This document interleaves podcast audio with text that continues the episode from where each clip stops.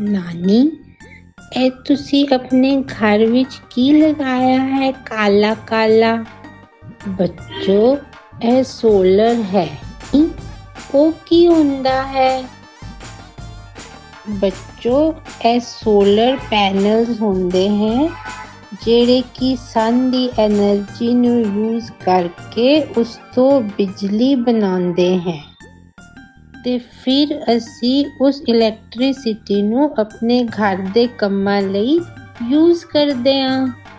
ਪਰ ਨਾਨੀ, ਇਹ ਸਭ ਕਿਸ ਤਰ੍ਹਾਂ ਹੁੰਦਾ ਹੈ?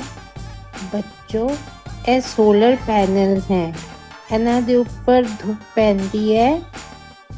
ਤਾਂ ਫਿਰ ਉਹ ਸਨਲਾਈਟ ਨੂੰ ਐਬਜ਼ੌਰਬ ਕਰ ਲੈਂਦੇ ਹਨ ਉਸ ਐਬਜ਼ੌਰਬ ਸਨਲਾਈਟ ਨੂੰ ਅਸੀਂ એનર્ਜੀ ਵਿੱਚ ਕਨਵਰਟ ਕਰ ਲੈਂਦੇ ਹਾਂ। ਉਹ ਸਭ ਇੱਕ ਡਿਵਾਈਸ ਨਾਲ ਹੁੰਦਾ ਹੈ।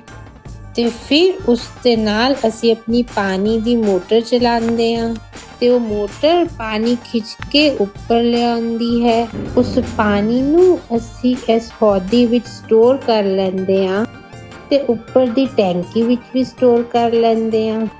ਤੇ ਉਹੀ ਪਾਣੀ ਅਸੀਂ ਆਪਣੀ ਕਿਚਨ ਤੇ ਘਰ ਦੇ ਹੋਰ ਕੰਮਾਂ ਦੇ ਲਈ ਯੂਜ਼ ਕਰਦੇ ਹਾਂ। ਫਿਰ ਉਹੀ ਪਾਣੀ ਅਸੀਂ ਆਪਣੇ ਪਲਾਂਟਸ ਵਿੱਚ ਵੀ ਪਾਉਂਦੇ ਹਾਂ ਵਾਓ ਨਾਨੀ ਸਨ ਵਿੱਚ ਇੰਨੀ ਪਾਵਰ ਹੁੰਦੀ ਹੈ ਹਾਂ ਬੱਚੋ ਸਨ ਸਾਡੇ ਵਾਸਤੇ ਇੱਕ ਦੇਵਤਾ ਵਰਗਾ ਹੈ ਬਹੁਤ ਸ਼ਕਤੀਸ਼ਾਲੀ ਤੇ ਬਹੁਤ ਚਮਤਕਾਰੀ